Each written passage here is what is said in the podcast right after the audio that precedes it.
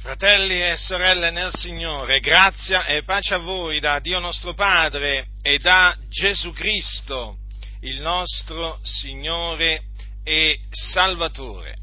La Sacra Scrittura afferma che Dio è tremendo e quindi, essendo tremendo, sono tremende le sue opere, i suoi atti.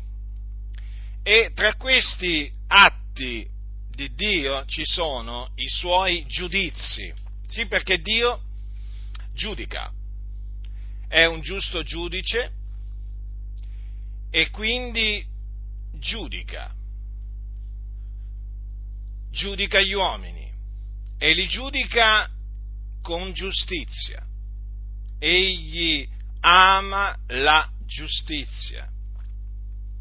E dunque noi abbiamo questa certezza che i suoi giudizi, tutti i suoi giudizi, sono giusti. Molti detestano sentire parlare dei giudizi di Dio.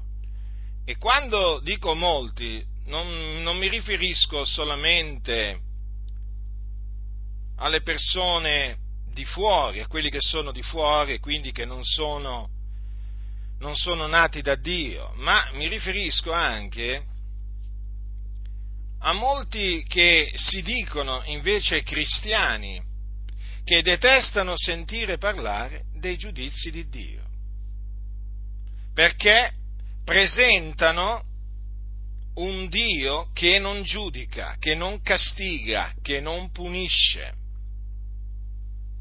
praticamente presentano un Dio che ama solamente e non odia nessuno.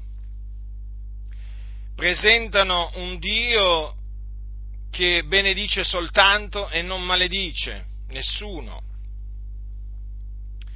Presentano un Dio che fa soltanto del bene e non fa ricadere il male sulle teste di coloro che compiono il male.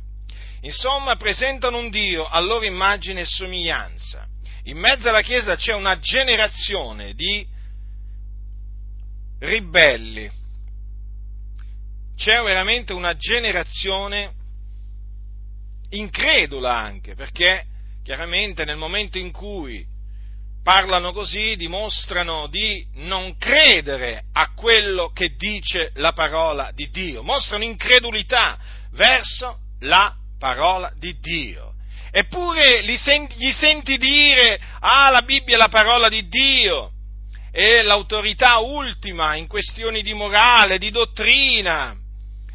Ah, dicono pure che è infallibile taluni. Poi però, poi però, quando si va al discorso dei giudizi di Dio, dei castighi di Dio, delle punizioni di Dio, allora lì no.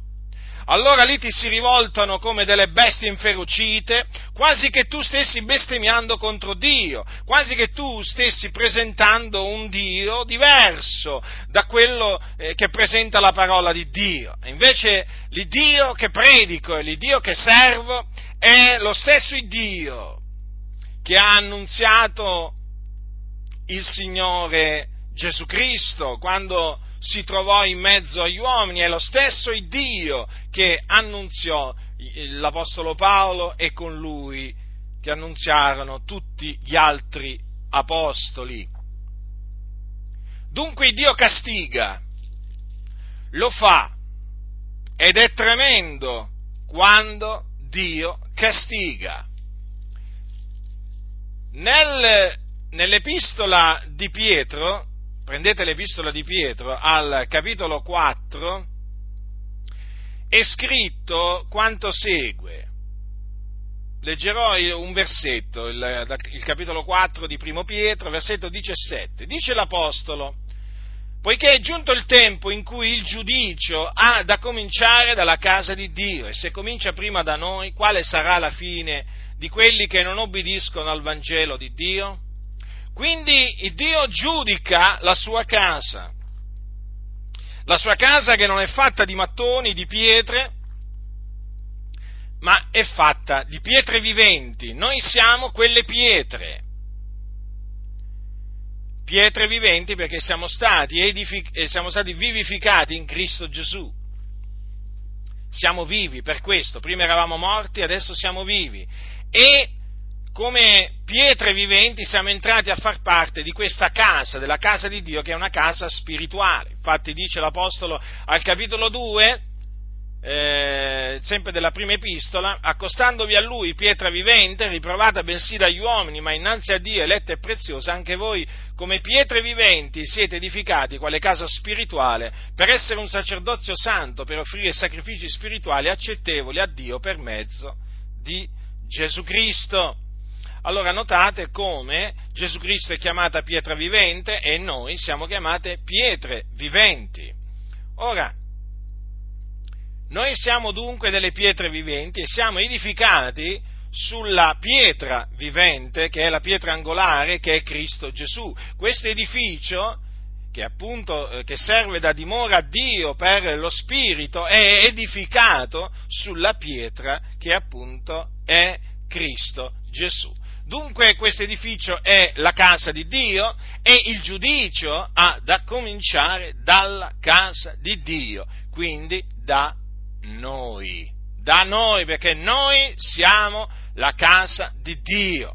Come disse Dio, eh, io abiterò in mezzo a loro e camminerò fra loro e sarò loro Dio ed essi saranno mio popolo. Notate cosa ha detto il Signore? Io abiterò in mezzo a loro. E questa promessa il Signore l'ha adempiuta. Il Signore abita in mezzo a noi e Dio è un Dio tremendo. È un Dio tremendo, quindi va temuto il Signore, va tremuto, temuto. E bisogna tremare nel suo cospetto, bisogna tremare, perché la scrittura dice che Dio è anche un fuoco consumante, eh? Un fuoco consumante. Ricordatevi quando, quando quella scena è descritta nella Bibbia, quando il Dio scese sul monte Sinai, sul monte Sinai, quando nel cospetto di tutto il popolo pronunziò quelle parole che poi appunto scrisse col suo dito sulle tavole che diede poi al suo fedele servitore Mosè. Ecco, quella scena è tremenda, quella scena è tremenda. Quando tu vuoi considerare la grandezza di Dio, quando vuoi considerare quanto è tremendo il Dio, beh allora volgiti alle sacre scritture e vai, vai a leggere che cosa c'è scritto, che cosa c'è scritto nel libro dell'Esodo, eh? Quando cominciarono, dice, dei tuoni, dei lampi, apparve una folta nuvola sul monte, s'udì un fortissimo suon di tromba e tutto il popolo che era nel campo tremò. Eh? Guardate che scena, l'Eterno verrà disceso in mezzo al fuoco, così c'era scritto, e così è scritto. Pensate, il monte Sinai era tutto fumante, fumante, perché l'Eterno v'era disceso in mezzo al fuoco e il fumo ne saliva come il fumo d'una fornace e tutto il popolo tremava forte. Ecco, ecco, vedete quanto è tremendo, quanto è tremendo il Signore? Eh? E dice che il popolo udiva i tuoni, il suono della tromba, e vedeva i lampi e il, po- e il monte fumante, e a tal vista tremava e se ne stava da lungi che spettacolo tremendo, che spettacolo tremendo! Talvolta rimaniamo, rimaniamo colpiti da una tromba d'aria, eh, eh, proprio ieri è venuta una tromba d'aria da queste parti, naturalmente l'ha mandata il Signore. Io non sono stato colpito grazie a, grazie a, lui, però ci sono stati veramente case e luoghi, diciamo, qui nelle vicinanze che eh, diciamo, un po' di chilometri di qua che sono stati colpiti da questa tromba d'aria. Ora, vedendo alcuni video, c'erano persone in effetti che davanti a quello spettacolo chiaramente eh, temevano, tremavano, sicuramente erano impauriti. Certo, è uno spettacolo tremendo, però guardate che quando si, le, si legge lo spettacolo, lo, lo, cioè la scena, la scena che si presentò eh, in, quel, eh, in, in, quel, momento lì a, a Mosè, al popolo, eh, nel deserto, deserto, eh, presso il monte Sinai, è veramente una, un qualche cosa veramente di terrificante, fratelli nel Signore, di terrificante. E questo sapete bene ricordarlo perché oggi molti presentano Dio come, mm, come qualcuno di cui si fare, ci si può fare beffe, come qualcuno verso cui non bisogna avere quel timore no? che, bisogna, che, bisogna, che bisogna avere. Quindi io ritengo sempre che i santi facciano bene, facciano molto bene a leggere a leggere eh, queste, que, queste storie dove appunto si vede la maestà di Dio, la grandezza di Dio, no? quanto, Dio quanto Dio è tremendo. Ecco, eh, lo, stesso, lo stesso Dio che scese, che scese, sul Monte Sinai è lo stesso Dio che noi serviamo, fratelli del Signore, che noi conosciamo, che noi amiamo, è lo stesso Dio. Ed è questo Dio che esercita i suoi giudizi in mezzo alla sua casa, fratelli, in mezzo alla sua casa. E eh, per confermarvi questo voglio leggervi alcuni, alcuni, di questi giudizi che sono trascritti nel, eh, nella scrittura e in particolare nei libri del Nuovo Testamento.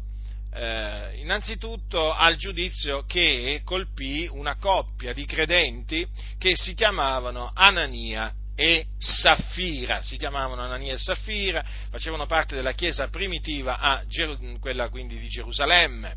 Ascoltate che cosa c'è scritto nel libro degli Atti degli Apostoli, al capitolo 5. Allora, c'è scritto dal versetto 1, ma un certo uomo chiamato Anania con Saffira sua moglie vende un possesso e tenne per sé parte del prezzo, essendone consapevole anche la moglie. E portatane una parte la pose ai piedi degli apostoli. Ma Pietro disse, Anania, perché ha Satana così riempito il cuor tuo da farti mentire allo Spirito Santo e ritenere parte del prezzo del podere? Se questo restava invenduto, non restava tuo? E una volta venduto, non era il prezzo in tuo potere? Perché ti sei messa in cuore questa cosa? Tu non hai mentito agli uomini, ma a Dio. E Anania, udendo queste parole, cadde e spirò. E gran paura prese tutti coloro che udirono queste cose. E il giorno e i giovani levatesi avvolsero il corpo e portatolo fuori lo seppellirono. Ora avvenne circa tre ore dopo che la moglie di lui, non sapendo ciò che era avvenuto, entrò e Pietro rivolgendosi a lei, dimmi, le disse, avete voi venduto il podere per tanto? Ed ella rispose, sì, per tanto. Ma Pietro a lei, perché vi siete accordati a tentare lo Spirito del Signore? Ecco i piedi di quelli che hanno seppellito il tuo marito, sono all'uscio e ti porteranno via. Ed ella in quell'istante cadde ai suoi piedi e spirò. E i giovani entrati la trovarono morta e portatala via la seppellirono presso suo marito e gran paura ne venne la chiesa intera a tutti coloro che udivano queste cose. Quindi Anania e Saffira morirono. Morirono perché si erano accordati a tentare lo Spirito del Signore. Avevano mentito allo Spirito Santo. Si erano accordati in questa opera malvagia. Vedete dunque come il giudizio di Dio si abbatté su questa coppia di credenti.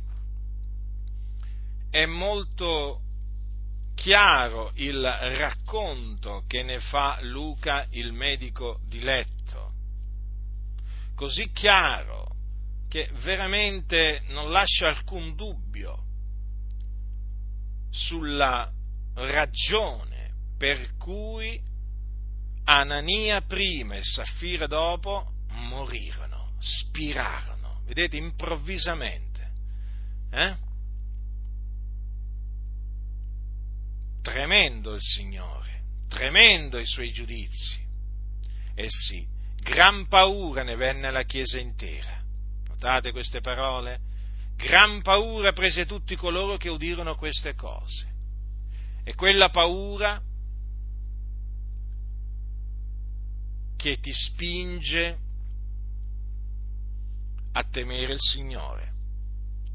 E quella paura che ti fa comprendere che con Dio non si scherza. E quella paura che ti fa comprendere che nessuno si può fare beffe di Dio. Molti pensano di potersi fare beffe di Dio, anche in mezzo alla Chiesa, sì, sì, sì, sì pensano di potersi fare beffe di Dio. Mentono, rubano, fanno ogni, torto, ogni sorta di torto al loro prossimo, si danno a ogni sorta di iniquità, pensando di farla franca. Ma il Signore, il giusto giudice, a suo tempo a suo tempo riverserà su di loro la sua ira, fratelli nel Signore. Il Dio è un fuoco consumante. Di questa paura, fratelli, c'è bisogno ancora oggi. C'è bisogno di questa grande paura in mezzo alla Chiesa, perché molte chiese hanno abbandonato la fonte d'acqua viva, hanno abbandonato la parola di Dio e si sono messi a disprezzare Dio e la sua parola e nonché i suoi servitori. E c'è bisogno veramente di questa grande paura e questa grande paura viene prodotta dai castighi di Dio, che ancora oggi Dio esercita sia in mezzo a quelli di dentro e sia in mezzo a quelli di fuori. Nessuno si illuda, il Dio non è cambiato. Il Dio non è cambiato, fratello. Lo stesso Dio che puniva ai giorni di Mosè, ai giorni di Elia, ai giorni di Eliseo, ai giorni di Geremia, lo stesso Dio, lo stesso Dio, dico, ancora oggi punisce il suo popolo. Non solo le nazioni, ma anche il suo popolo, quando questo appunto lo, lo disprezza, abbandona la sua parola, la, la, sua dottrina e si volge alle favole, dà, un popolo quando si dà all'iniquità, il Dio per certo poi castiga coloro appunto che sono meritevoli di castigo. Vedete qua, per avere mentito lo Spirito Santo, eh, marito e moglie morirono improvvisamente. Quindi qualcuno dirà, allora il Signore punisce anche con la morte? Sì, punisce anche con la morte. Dico anche con la morte perché è chiaro che qui è evidente che ci fu una morte improvvisa. Eh? Morte improvvisa. Come, come, fai a spiegare questa morte improvvisa? Eh?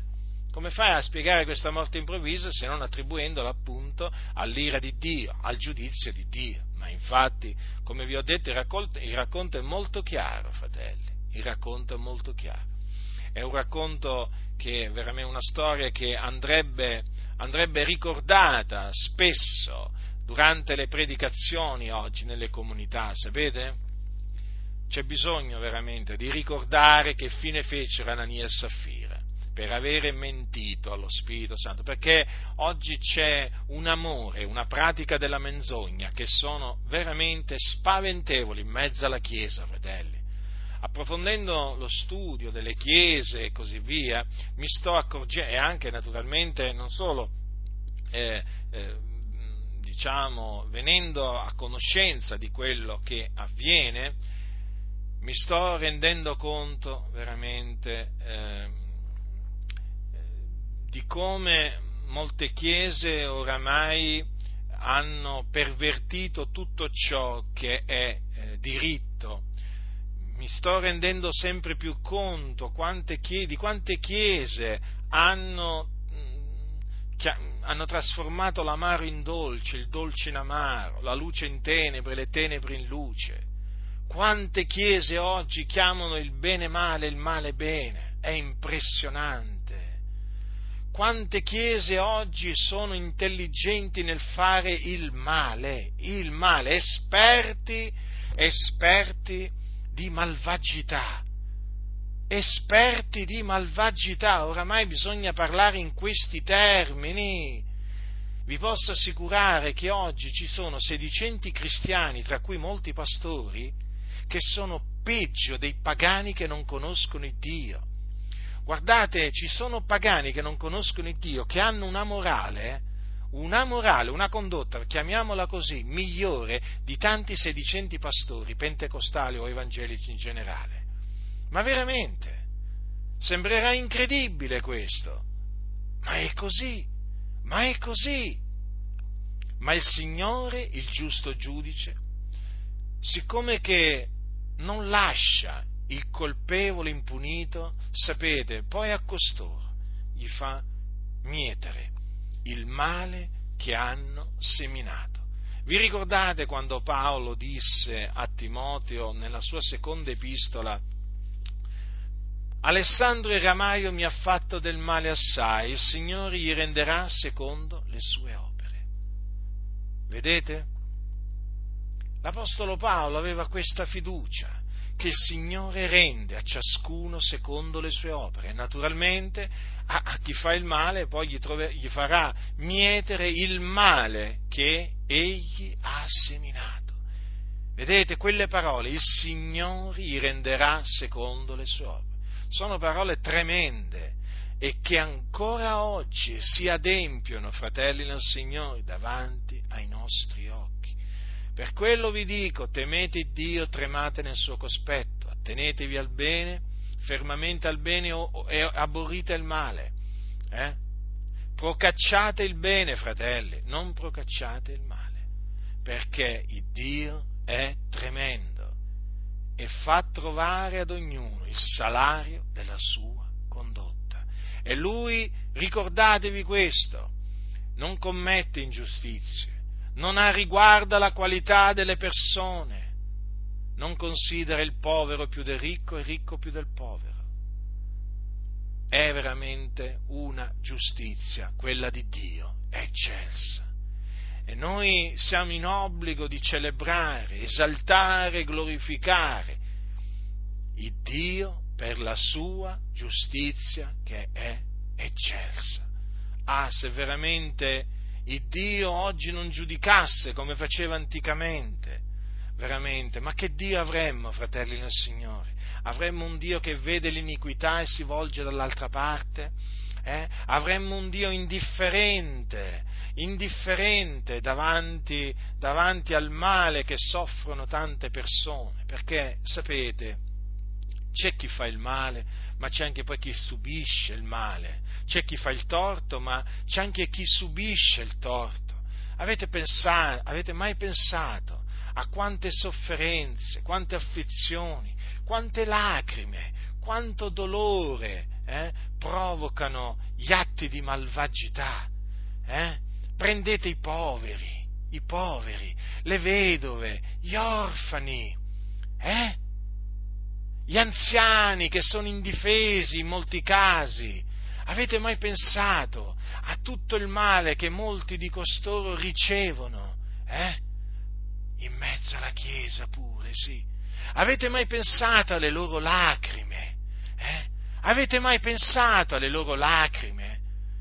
Forse molti di voi non ci hanno mai pensato, non ci hanno mai pensato che cosa può provare un orfano, una, una, una vedova, un anziano, un povero, eh? davanti a un sopruso, a una violenza, a un trattamento ingiusto. Eh? Eh, di, di, qualcuno, forse, forse nessuno pe- ci pensa perché forse non ha mai ricevuto quel trattamento, quel torto. Ma sapete quanta sofferenza c'è? Sapete quante lacrime, quante lacrime oggi vengono versate ancora oggi eh, da famiglie eh, per veramente a cagione del male che ricevono? Avete mai pensato a tutti quei bambini che spariscono ancora oggi e che vengono offerti nei riti satanici a Satana? Avete mai pensato a quei bambini a cui gli tolgono i, i reni e che li fanno, li, li fanno, morire, a cui gli espiantano gli organi eh, per vendere i loro organi a persone ricche eh, e li fanno morire peggio dei cani?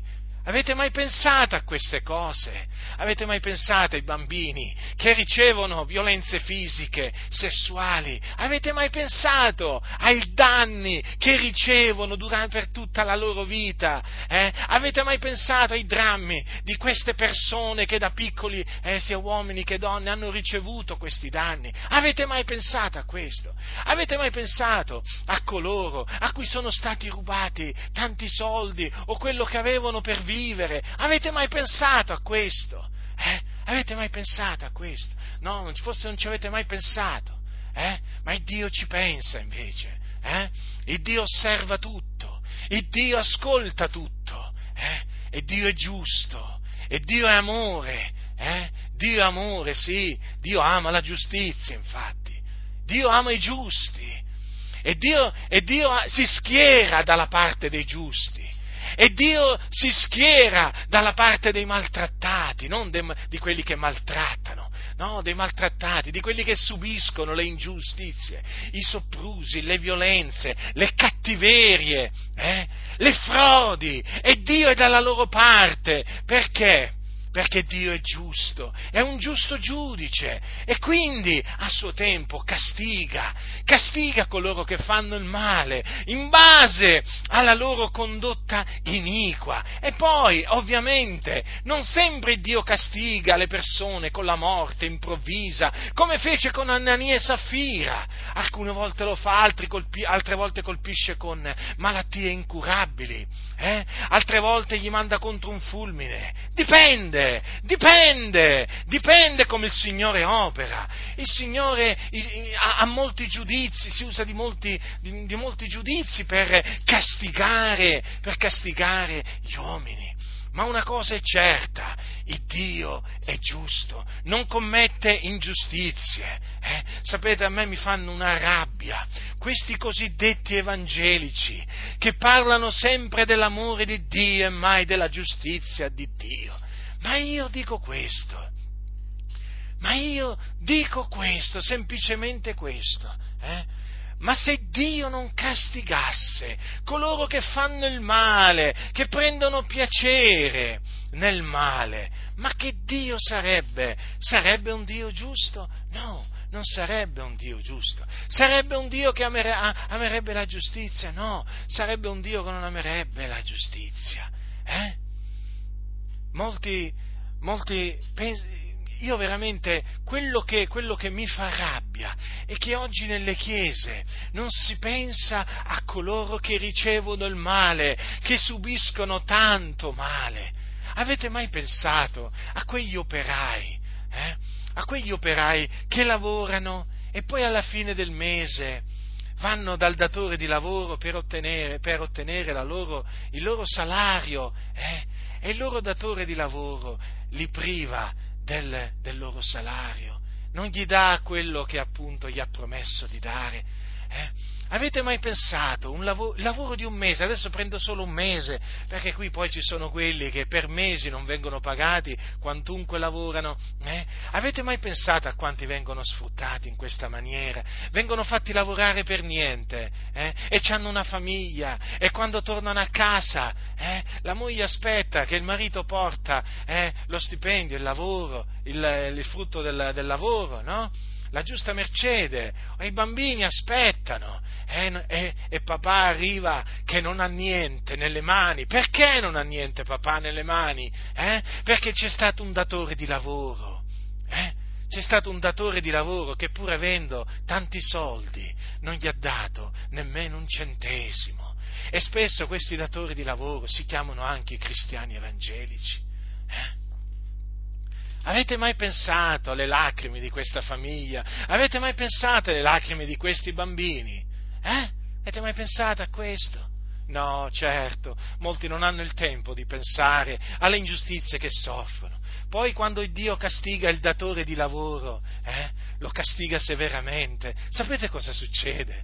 Che tanti, pur sapendo come sono andate le cose, come stanno le cose, dicono poverino, poverino, sta subendo una prova il fratello. No, il fratello datore di lavoro non sta subendo nessuna prova, sta subendo il giusto castigo dell'Iddio vivente, è vero, eh, per avere rubato il salario a famiglie quando aveva di che dargli Ecco il nostro Dio. Lo so, questo è un Dio sconosciuto a molti che si dicono cristiani, ma noi lo conosciamo, noi lo amiamo, noi, noi lo stimiamo il nostro Dio, perché è un Dio giusto. Riconosciamo che il Signore nostro è veramente un giusto giudice e queste persone, queste persone che si schierano dalla parte dei, eh, de, degli operatori di scandali e di iniquità, sono persone ingiuste,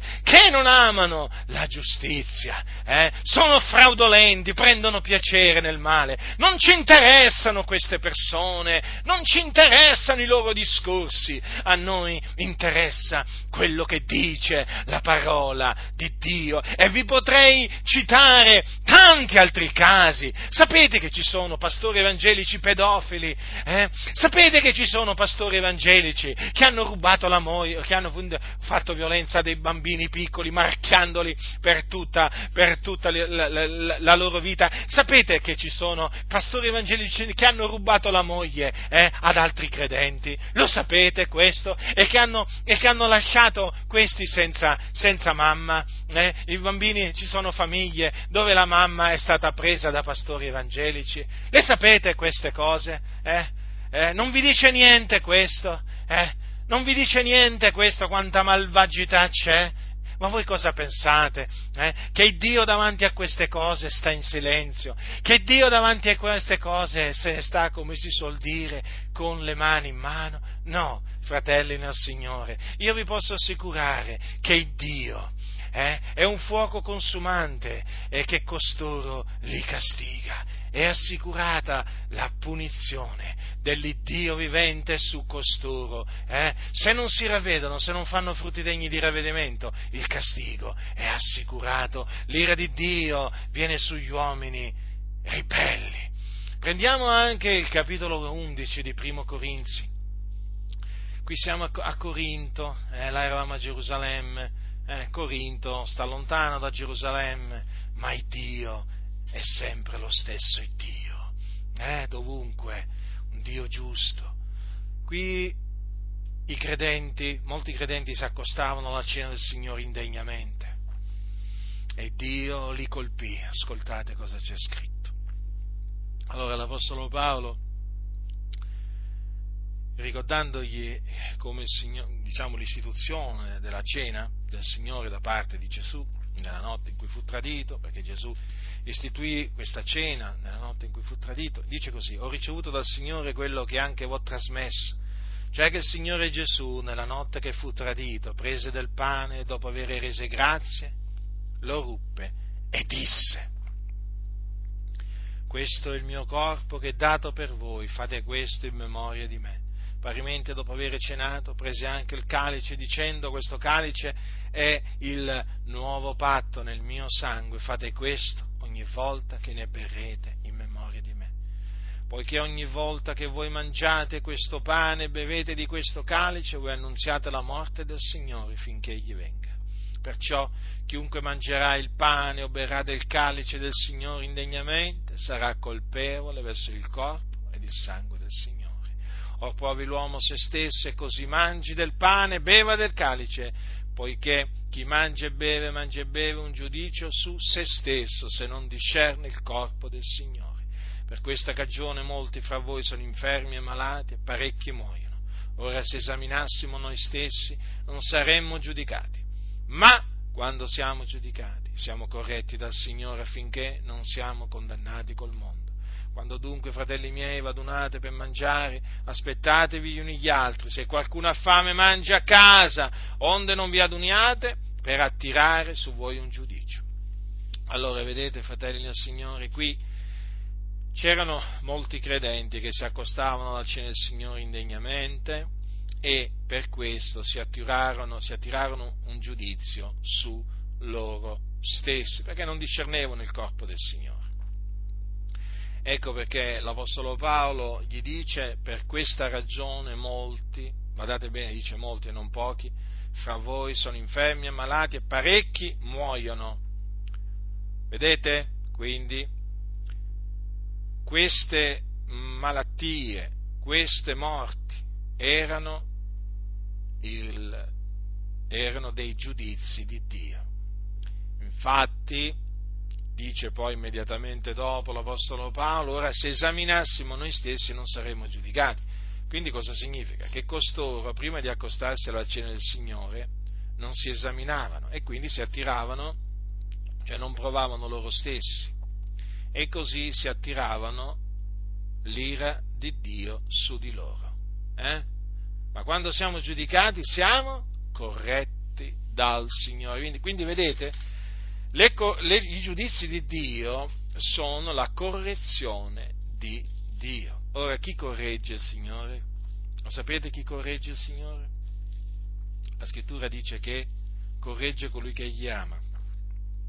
Quindi i giudizi di Dio sono la manifestazione del suo amore. Pensate, eh? Il Dio ci giudica, il Dio ci castiga quando meritiamo il castigo, il suo castigo, perché ci ama. Perché ci ama. Vi ricordate cosa ha detto Gesù all'angelo, cosa disse Gesù all'angelo della chiesa di Lodicea? Gli disse queste parole, dice, tutti quelli che amo io li riprendo e li castigo. Tutti quelli che amo, dice, eh? Tutti quelli che amo. Quindi siamo amati dal Signore, sì o no? Sì, siamo amati. Siamo amati dal Signore ed è per questo che il Signore ci riprende e ci castiga. È, frutto, è una manifestazione del suo amore, la sua correzione, quindi i suoi giudizi, perché quello che, quello, quello che c'è scritto nella Bibbia è quanto segue nell'Epistola agli Ebrei, dice quelli infatti per pochi giorni, come pareva loro, ci correggevano, chi parla dei padri eh, della nostra carne ci correggevano, ma egli, cioè Dio, lo fa per l'utile nostro affinché siamo partecipi della sua santità.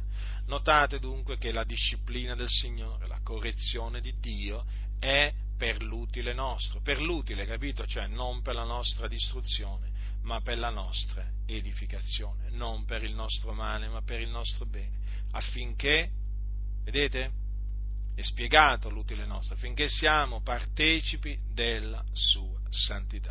Perché Dio ci vuole santi, Egli è santo e ci ordina di essere santi come Lui è santo. Noi siamo una gente santa chiamata a santificarci e Lui vuole che noi siamo santi. Allora la, la, la disciplina del Signore eh, serve al Signore Dio per santificarci, cioè per spingerci a purificarci da ogni contaminazione di carne e di spirito eh, e compiere la nostra santificazione nel timore di Dio. Capite dunque? Perché poi il Signore è buono, fratelli, è chiaro, il Signore ci corregge, il Signore ci castiga, esortandoci a ravvederci, eh? a ravvederci e quindi a confessare i nostri peccati a Lui e ad abbandonarli per ottenere da Lui misericordia. Dunque vedete che ancora oggi il Signore, il Signore giudica, vedete che ancora oggi il Signore castiga, è scritto nel libro degli Atti, è scritto nel, eh, nelle, nella prima epistola di Paolo ai Corinzi. È così chiaro, fratelli nel Signore, eh? Così chiaro. Queste cose sono scritte per nostro ammonimento, fratelli, quindi affinché noi non andiamo dietro alle cose, alle cose, alle cose malvagie, hm? perché appunto il Signore vuole che noi ci atteniamo fermamente al bene. Vi ricordate quando Paolo, eh, quando Paolo dice oh, queste cose avvennero per servire d'esempio a noi, onde non siamo bramosi di cose malvagie come coloro ne furono bramosi? Eh? O quando dice anche oh, queste cose avvennero loro, sta parlando dei giudizi di Dio su Israele nel deserto, avvennero loro per servire ad esempio, sono state scritte per ammonizione di noi che ci troviamo negli ultimi termini dei tempi, vedete, per ammonizione di noi quelle cose avvennero loro, capite? Perché quando tu leggi i giudizi di Dio su Israele durante il viaggio, no? mentre andavano nella terra di Cana, tu vieni preso, sei ammonito, sei ammonito, sei, sei ripreso, sei ripreso. E se, eh, se appunto se hai commesso il male, se hai commesso dei peccati, la coscienza ti riprende. E quindi alla fine, anche leggendo i giudizi di Dio, eh, può, può, accadere, può, accadere, che l'anima che ha trasgredito i comandamenti di Dio sia presa dal timore di Dio, si ravvede, quindi confessi i suoi peccati a Dio e li abbandoni e ottenga misericordia. Quindi ah, magari ancora prima che Dio lo castiga, veramente, eh, talvolta veramente eh, uno si ravvede anche veramente leggendo solo la Sacra Scrittura, sapete. Non c'è talvolta nemmeno bisogno che arrivi una, una, correzione, una correzione del Signore, perché la persona veramente si ravvede, eh, si ravvede, si converte dalle sue vie malvagie, allora chiaramente il Signore poi non, eh, non, non abbatte la, la, verga della sua ira su quella, su quella persona. Però se quella persona persiste poi nel peccato, il Dio riversa la sua ira su di lui, come avvenne, come avvenne nella chiesa di Tiatiri e siamo sempre sotto la grazia, quindi no? lo sottolineo questo perché alcuni dicono ah ma eh, no, solo sotto la legge Dio, Dio, giudicava, no, no, Dio giudica anche sotto la grazia. Ascoltate che cosa dice il Signore Gesù ehm, all'angelo della chiesa di Tiatiri. Eh? Ho questo contro te, che tu tolleri quella donna Jezebel che si dice profetessa e insegna e seduce i miei servitori perché commettano fornicazione e mangino cose sacrificate agli idoli. E io gli ho dato tempo per ravvedersi ed ella non vuole ravvedersi della sua fornicazione. Ecco io getto lei sopra un letto di dolore e quelli che commettono adulterio con lei in una gran tribolazione se non si ravvedono delle opere d'essa. E metterà a morte i suoi figlioli e tutte le chiese conosceranno che io sono colui che investigo le reni ed i cuori e darò a ciascuno di voi secondo le opere vostre.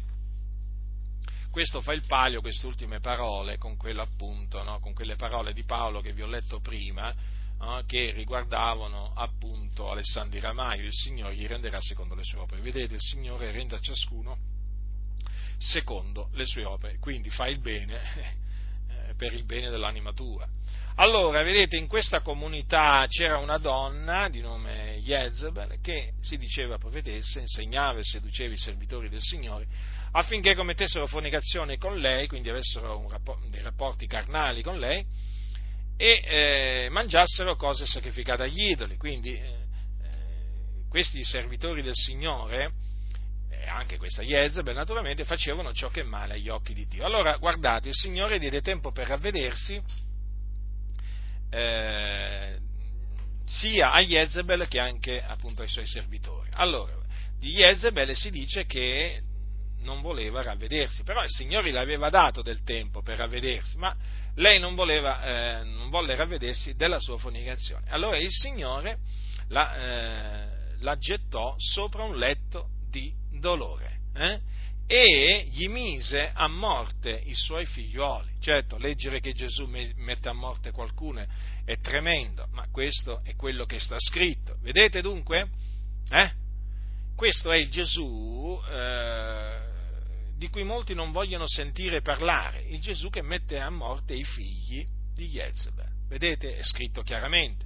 Dato che Jezebel si rifiutò di ravvedersi, il giudizio di Dio eh, si abbatté su di lei e voi sapete che Dio non tiene il colpevole per innocente punisce l'iniquità eh, dei padri sui figlioli. Vedete? Il giudizio di Dio si abbatté su Jezebel e sui suoi figlioli. Tremendo il Signore. Vi l'ho detto, i giudizi di Dio sono tremendi, tremendi. Ma notate anche che il Signore promise di punire anche eh, i suoi servitori che si erano messi a commettere, fornica- si erano dati alla fornicazione e a mangiare cose sacrificate agli idoli. Vi ricordo che coloro che commettono fornicazione peccano contro il proprio corpo, eh? perché ogni altro peccato che l'uomo commette è fuori dal corpo, dice, dice l'Apostolo Paolo, vi ricordate ai santi, ai santi di Corinto, eh, ma il fornicatore pecca contro il proprio corpo. Eh? Il proprio corpo è il Tempio dello Spirito Santo. Ora, quelli che commettono fornicazione dunque peccano contro il proprio corpo e quelli che mangiano, mangiano cose sacrificate agli idoli hanno comunione con i demoni e quindi partecipano alla mensa dei demoni, provocando il Dio a gelosia, perché il Dio è un Dio geloso, ma non solo a gelosia, ma anche ad ira. E questo la scrittura lo attesta, basta considerare, eh, basta considerare come il Dio si indignò contro Israele quando appunto Israele poi cominciò a darsi all'idolatria, perché poi mettersi a mangiare cose sacrificate agli idoli eh, significa darsi all'idolatria.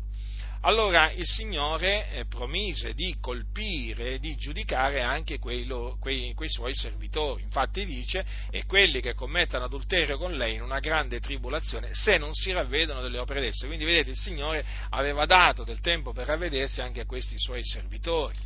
Allora, questo che cosa eh, ci insegna? Ci insegna anche eh, questo che è scritto nella lettera alla Chiesa di Tiatiri, che il Dio non è cambiato non è, non è assolutamente cambiato. Fare credere, eh, dire che Dio è cambiato, cioè che sotto la legge, per, e semplifichiamo ancora magari maggiormente, cioè dire che Dio ai giorni di Mosè eh, eh, aveva un comportamento eh, mentre adesso eh, ne ha un altro, ma è veramente falso, è veramente falso, perché Dio non muta, era giusto allora, è giusto adesso, amava la giustizia allora, la ama ancora, ancora adesso, capite? Eh, non teneva il colpevole per innocente allora e nemmeno, e nemmeno adesso. E, ed è la, la, dimostrazione, fratelli nel Signore, di quello che vi dico, è, eh, è sempre la scrittura, la scrittura, ma allora qualcuno dirà, ma come mai queste cose nella mia comunità non vengono predicate, non vengono insegnate? Molto semplice, perché non credono alla parola di Dio, c'è molta incredulità, c'è un rifiuto molto diffuso di accettare quello che sta scritto, no? le cose dure che stanno scritte, che sai, poi ti dicono questo è un parlare duro, se cominci a parlare in questa maniera, poi ci sarà un fuggi-fuggi, molti andranno via dalla comunità e rimarranno le sedie, le sedie vuote e non solo le sedie vuote, eh? anche le casse poi, eh? o i cestini delle offerte, si svuoteranno parecchio, perché sapete che in molte comunità c'è l'usanza non biblica del passaggio del cestino delle offerte. E quindi sapete, non venendo più poi tante persone come magari prima, eh, eh, quando sentiva solo dire che Dio è amore, Dio è buono, Dio è fedele, eh, è chiaro che poi vengano a mancare anche eh, le offerte, perché poi cosa succede? Costoro dicono io qua non ci vengo più, ma io non vengo qui a sentir parlare di un Dio che veramente è un mostro, un Dio sadico, un Dio qui, un Dio là. Eh? No, io me ne voglio andare in una comunità dove viene presentato un Dio d'amore, parlano sempre in questa maniera, no? Ma perché l'Iddio di cui parliamo non è, non è l'Iddio d'amore? Non è l'Iddio che ha tanto amato il mondo, che ha dato il suo unigenito figliolo affinché chiunque crede in Lui non perisca ma abbia vita eterna? Ma di quale Dio, ma di quale Dio pensate stiamo parlando?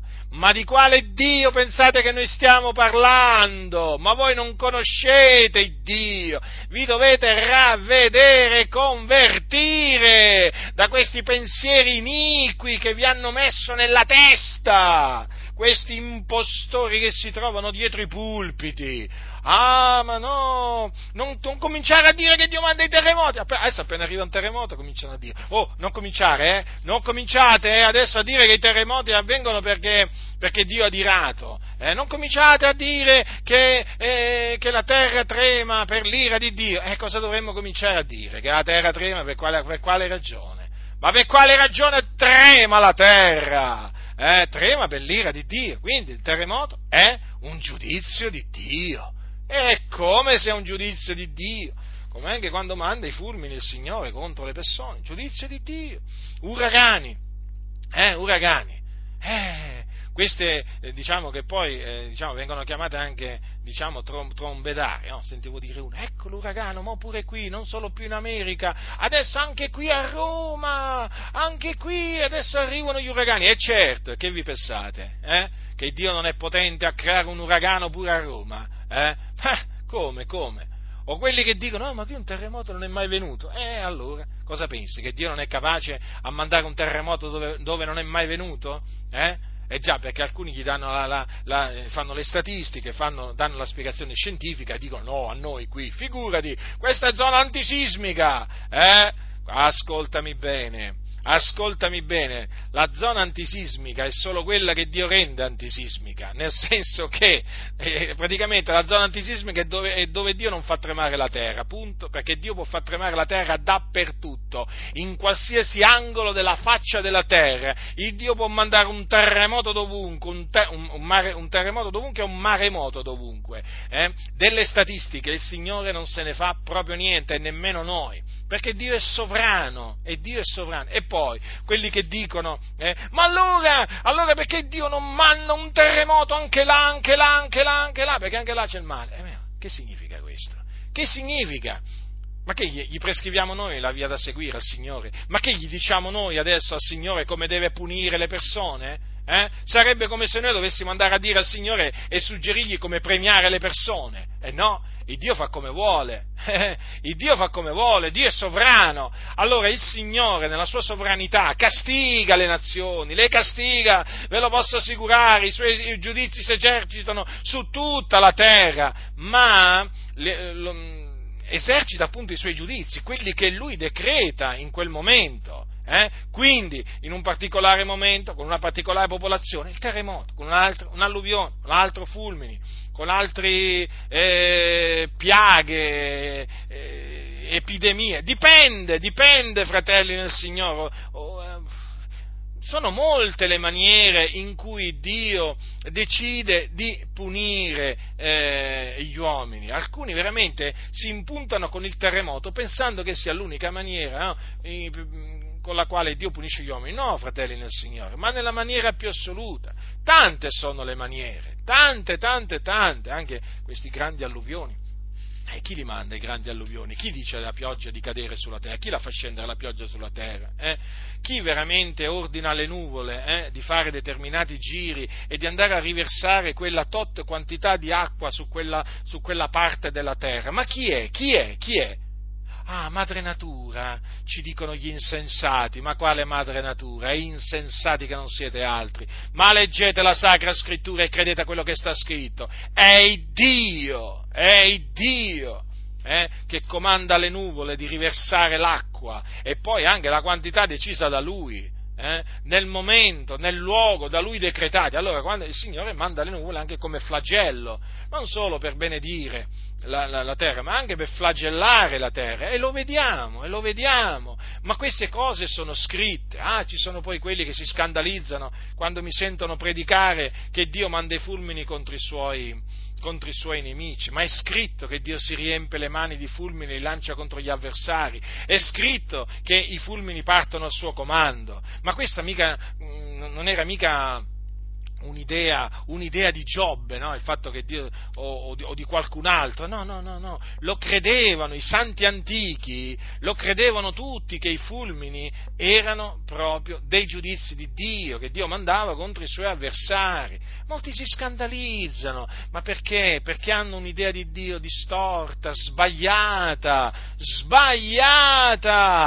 Oggi basta che tu dici, basta che tu dici, che poi a prescindere in effetti che tu sei veramente un cristiano, non lo sei, eh? se tu dici che veramente il terremoto è un giudizio di Dio, eh? Eh, tu veramente ti esponi al pubblico ludibrio, nel senso che ti cominciano a offendere, a calunniare e così via. Cioè, nel senso che anche un prete, se dice che il terremoto è un castigo di Dio, eh, si attira naturalmente le ire di quelli che non credono che il terremoto è un castigo di Dio. E in questo caso si attirano le ire di quegli evangelici eh, questo prete si attirerà le ire di quegli evangelici che rifiutano di credere che il terremoto è il castigo di Dio. Qui siamo arrivati proprio adesso a qualche cosa, a qualche cosa di paradossale. Praticamente tanti evangelici si indignano quando sentono il prete dire una cosa giusta. Cioè, quando magari dicono delle cose false, i preti stanno in silenzio e dicono, oh, noi non facciamo polemica, no? Oh, lascia che un prete dice una cosa, una cosa giusta, una cosa giusta, dico, come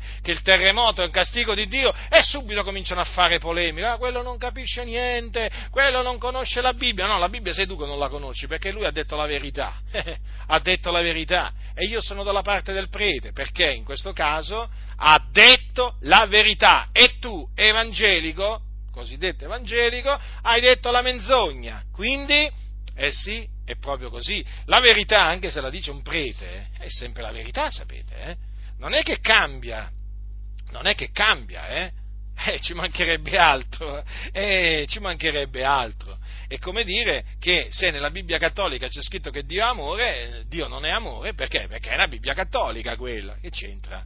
Hanno tradotta cattolici, allora se l'hanno tradotta bene, quella è parola di Dio. Dio è amore c'è scritto nella Bibbia cattolica, e allora Dio è amore. Eh? E noi dobbiamo schierarci dalla parte della verità. Allora se un, ho fatto un esempio, eh? Ho fatto un esempio. Poi, se un prete dice un cardinale, ah, ma anche, anche un papa.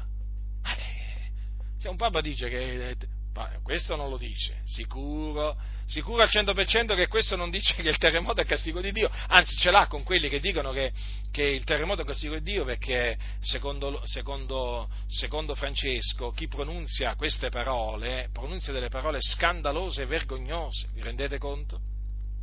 Vi rendete conto voi? Eh? Però vi stavo dicendo appunto che quando anche, quando anche, fosse il capo della Chiesa Cattolica Romana a dire che il terremoto è un castigo di Dio, noi naturalmente riconosciamo che ha detto la verità, che non è che perché, perché, la verità la dice uno appunto che non è, non è, un vero ministro di Cristo, questo significa che la verità cambia, cambia, natura, che diventa menzogna. No, la verità continua ad essere la verità e non possiamo fare niente contro la verità. Niente, fratelli, niente, niente, niente. Quel che possiamo è per la verità. Quindi la verità qual è? Che Dio ancora oggi castiga. Eh? Dio ancora oggi castiga. La Bibbia è piena di castighi di Dio, tremendi castighi di Dio, fratelli del Signore, giudizi di Dio. Eh?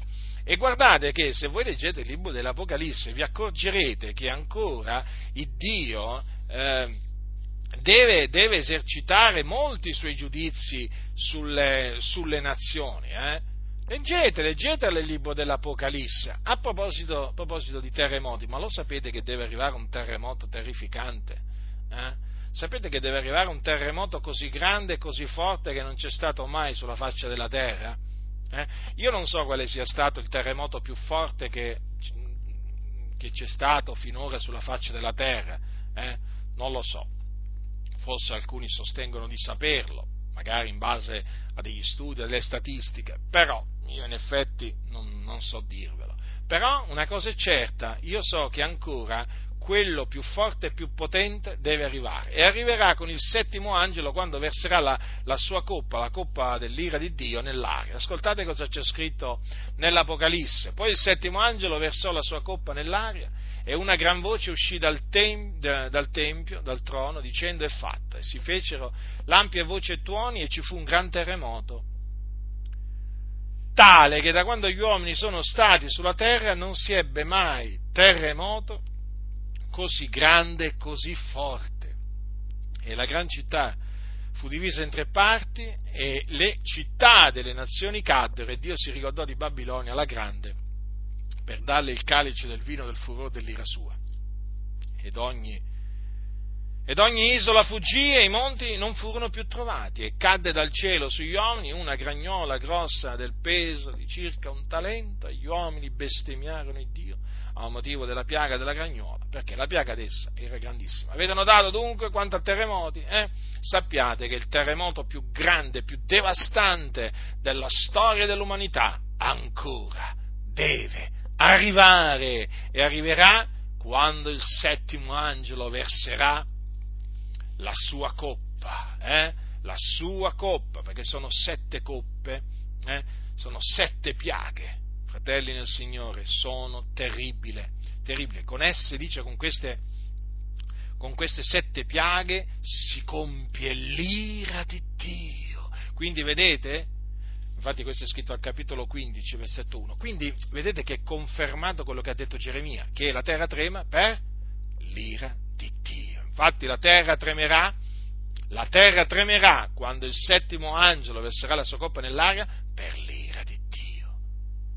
Potete dire quanto, guardate, io mi rivolgo agli insensati che ci sono in mezzo alle chiese, guardate, potete gridare le vostre menzogne quanto volete, potete salire sul tetto, voi potete, potete, annunciare le vostre menzogne quanto volete nelle vostre radio, nelle vostre televisioni, durante le vostre prediche, ma voi potete, guardate, ma potete ripeterle 24 ore, 20, 24 ore al giorno praticamente del continuo, guardate, senza sosta, ma sapete una cosa, sempre menzogne rimangono sempre menzogne rimangono. Voi volete continuare a dire che i terremoti e madre natura che li manda seguono il corso della natura? Eh? E ditelo, ditelo, tanto sempre menzogne rimangono. Menzogne!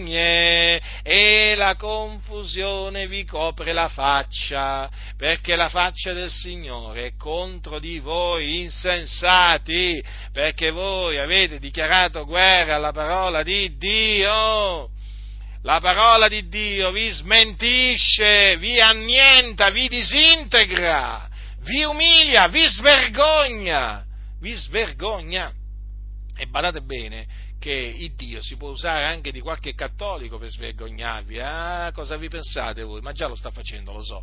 Eh? Si sta usando dei cattolici per svergognarvi a voi, eh? a voi insensati che dite che i terremoti vengono perché seguono il corso della natura. Eh? Sì, perché ormai questi qua vogliono escludere Dio pure da questi eventi, capite?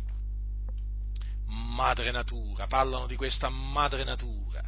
Eh? Ci avrà il libero arbitrio pure madre natura, evidentemente, perché un giorno madre natura evidentemente decide di mandare un terremoto, eh? e ci avrà a questo punto pure madre natura. Il suo libero arbitrio, perché questi ormai a furia di parlare di libero arbitrio hanno preso il Dio lo hanno proprio scansato, lo hanno escluso, eh? lo hanno escluso il Dio, lo hanno, lo hanno proprio escluso, è come se gli avessero detto mettiti da parte, adesso qua noi diciamo noi perché le cose succedono, ma sono tutte menzogne quelle che dicono costoro. Ma non gli credete, ma resistetegli in faccia a questi impostori, ma riprendeteli, riprendeteli, quale madre natura? I terremoti arrivano perché l'ira di Dio perché l'ira di Dio si manifesta, perché l'ira di Dio si rivela dal cielo. Sapete che c'è scritto che l'ira di Dio si rivela dal cielo ancora oggi? Lo dice Paolo, sapete, eh? non è scritto nella legge di Mosè. E poi, anche se ci fosse stato scritto nella legge di Mosè, io ci avrei creduto lo stesso. L'ira di Dio si rivela dal cielo contro ogni impietà ed ingiustizia degli uomini che soffocano la verità con l'ingiustizia. Quindi a voi che soffocate la verità con l'ingiustizia, eh? Eh, a, voi, a voi che soffocate la verità con l'ingiustizia, io vi avverto, io vi avverto da parte di Dio, guardate che è assicurato, qui c'è scritto che l'ira di Dio si rivela dal cielo, eh? quindi sappiate che l'ira di Dio si rivela dal cielo contro di voi. Eh? Non so quando, non so come, non so in che modo, eh? però vi posso assicurare che l'ira di Dio viene su di voi viene su di voi. Se non vi ravvedete e non vi mettete a seguire la parola, questa parola si adempirà su di voi eh, proprio in maniera perfetta, perfetta. Non si scampa, fratelli del Signore, la parola di Dio è verità. Ma tu sei un fanatico! Non importa come voi mi chiamate, io predico la verità che è in Cristo Gesù. Voi non sopportate la verità, problemi vostri, non sopportate la dottrina di Dio, problemi vostri. Voi vi dovete ravvedere, voi vi dovete convertire e chiedere perdono al Signore, e chiedere perdono al Signore affinché otteniate misericordia, perché avete dato retta alle ciance. Eh? Avete dato retta alle ciance, basta con le ciance, eh? basta con le ciance. Diciamo no alle ciance e sì alla verità quindi, fratelli, vi ho dimostrato appunto che i giudizi di Dio sono tremendi, eh? E sono giusti, naturalmente. Tremendi, certo, fanno tremare, eh? E giusti, perché poi i giudizi di Dio portano a glorificare Dio per la sua giustizia. No, attenzione, attenzione, una cosa, eh? affinché, perché io lo so poi come fanno alcuni, no? Contorcono le mie parole, affinché non ci siano fraintendimenti di nessun genere. Badate bene, noi non abbiamo nessuna preghiera imprecatoria contro i nostri nemici. Noi preghiamo per i nostri nemici, eh, che siano credenti increduli, non importa, affinché il Signore abbia misericordia di loro. Noi non invochiamo il Dio nella maniera più assoluta affinché il Dio, eh, diciamo, punisca i nostri nemici. Lo dico con ogni franchezza, fratelli del Signore, perché qui c'è gente che è pronta a contorcere le mie parole proprio a più non posso. E lo fanno, eh. Noi preghiamo il Dio, eh? Noi preghiamo il Dio per i nostri nemici affinché veramente il Signore abbia misericordia di loro. Misericordia di loro e quindi gli dia il ravvedimento, si convertano. Questo è il nostro desiderio. Però una cosa è certa, che il Dio, ovvio, gli dà del tempo per ravvedersi ai nostri nemici, ma se non si ravvedono poi Dio li castiga. Eh?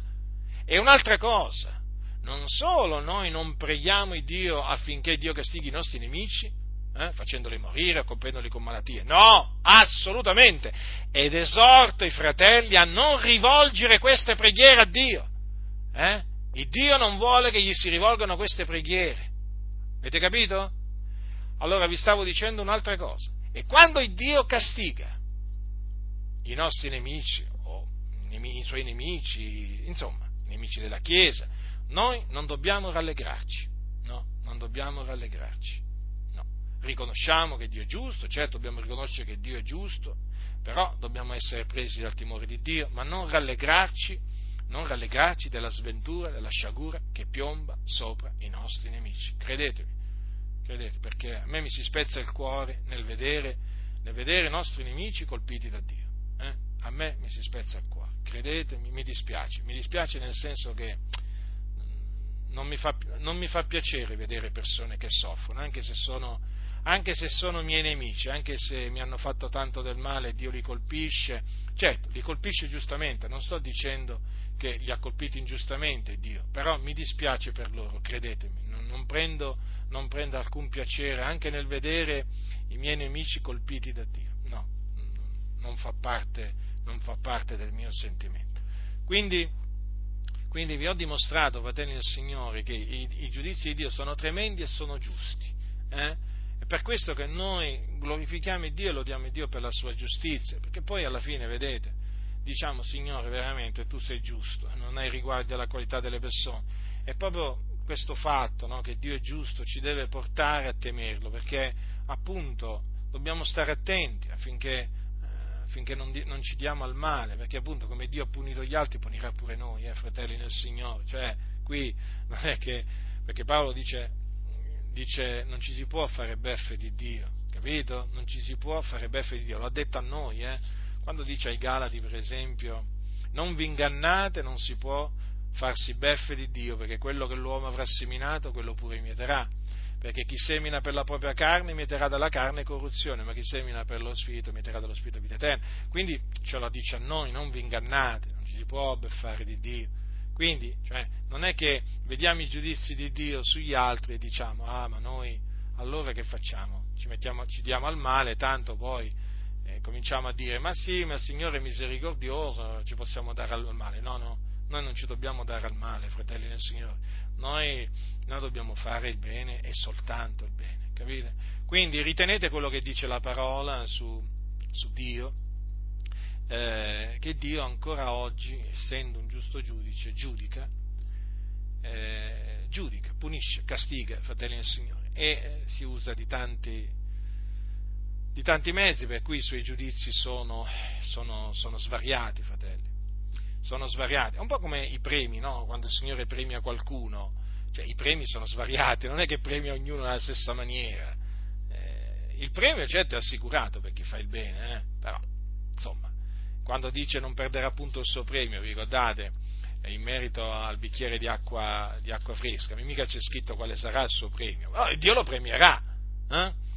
Dice, chi avrà dato da bere soltanto un bicchiere d'acqua fresca ad uno di questi piccoli perché è un mio discepolo, io vi dico in verità che non perderà appunto il suo premio, quindi c'è la, la certezza del premio anche, no? Come c'è anche la certezza del castigo, c'è anche la certezza del premio, ma noi non è che sappiamo poi come verrà ricompensato da Dio quel particolare beneficio, però una cosa è certa, che Dio poi lo ricompensa, quindi ecco perché siamo incoraggiati a fare il bene, no? Perché Dio è giusto anche in questo. Quindi, vi ho dimostrato appunto che il Dio ancora oggi è lo stesso Dio che castigava, eh, giudicava il suo popolo durante, durante il suo viaggio alla volta della terra di Canaan, né più né meno, è lo stesso Dio, Dio non muta. Quindi ritenete quello che dice la Sacra Scrittura eh, sui giudizi, eh, giudizi di Dio. Ancora oggi Dio li esercita e ancora oggi i giudizi di Dio sono tremendi e giusti. La grazia del Signore nostro Gesù Cristo sia con tutti coloro che lo amano con purità incorrotta.